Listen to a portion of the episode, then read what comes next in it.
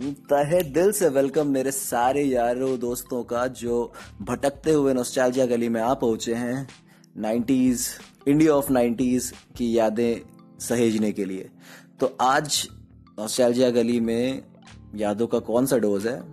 जल्द ही एक्सप्लोर करना शुरू करते हैं मेरे यानी कि पवन के साथ। लेट्स बिगिन सो यस आज हम बात करने वाले हैं नाइन्टीज के एक्साइटिंग गेम्स के। ना ना, वो छल्ले बना करके जो पानी में रिंग गेम होता था, वो नहीं।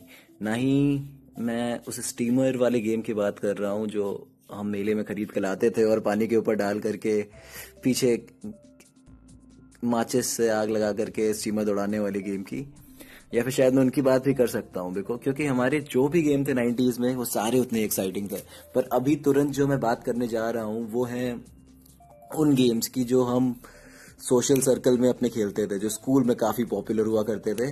तो सबसे पहले जो ख्याल आता है, याद है? आह लेफ़्ट हैंड के में थम के जस्ट नीचे कहीं से, अगर आप क्लास थ्री के नीचे जब आप पेन नहीं यूज़ करते तो आप अपने बड़े सिबलिंग से या मम्मी पापा से या कहीं से पेन लेकर के एक मार्क बनाते थे।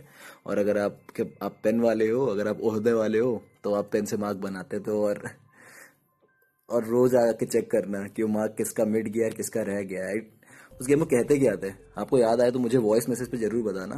स्पॉट कहते थे हम अपने स्कूल में। ऑल राइट right, और नेक्स्ट गेम होता था हमारा बुक क्रिकेट जब भी बोरिंग चल रही हो कोई क्लास क्लासरूम में पीछे बैठ करके बैठ करके लगातार जो है ऑड नंबर और इवन नंबर से गेम्स रन स्कोर करना ज़ीरो पे विकेट गवा देना। आ, सब हमने पता नहीं किसने रूल सिखाए बट हम सबने खेला उस गेम को कितना बढ़िया से। एंड देन आता है जो सबसे एक्साइटिंग और उस समय का सबसे ज़्यादा रेज में रहने वाला गेम यस फ्लेम्स तो फिर भाई मैच मेकिंग जब टेंडर नहीं किया करता था तो हम फ्लेम से ही किया करते थे। और ना जाने कितने लोग फाइनली कितने लोग जो है एल पे पहुँच एल बचता था। और ना जाने कितने एल्गोरिदम लगा करके जो है उसको बचाने की कोशिश की जाती थी अपने क्रश के साथ। बट बहुत सारे इनिशियल क्रशेस बहुत सारे लोगों के फ़र्स्ट लव इस फ्लेम्स के गेम के थ्रू ही शुरू हुए हैं। उसके बाद ऑफ़ कोर्स गर्मी की छुट्टियों में, पता नहीं, कैरम बोर्ड आज भी हम खेलते हैं। लूडो तो इनफैक्ट हम मोबाइल पे कभी भी कोई भी खेलता रहता है ऐप पे। बट उस टाइम पे जो इंडोर गेम्स का मज़ा होता होता था, बोर्ड पे पाउडर छिड़क करके जब सोंधी सोंधी महक के साथ स्ट्राइकर जो है, सारी गोटियों को स्ट्राइक करना शुरू करता था।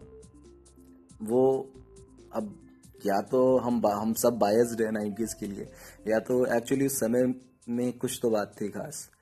फिर लूडो में भी सांप सीढ़ी, जब साथ बैठ जाओ, गर्मी की छुट्टियाँ इस, इसी के साथ बीतती थी। एंड देन हमारे पास होता था एक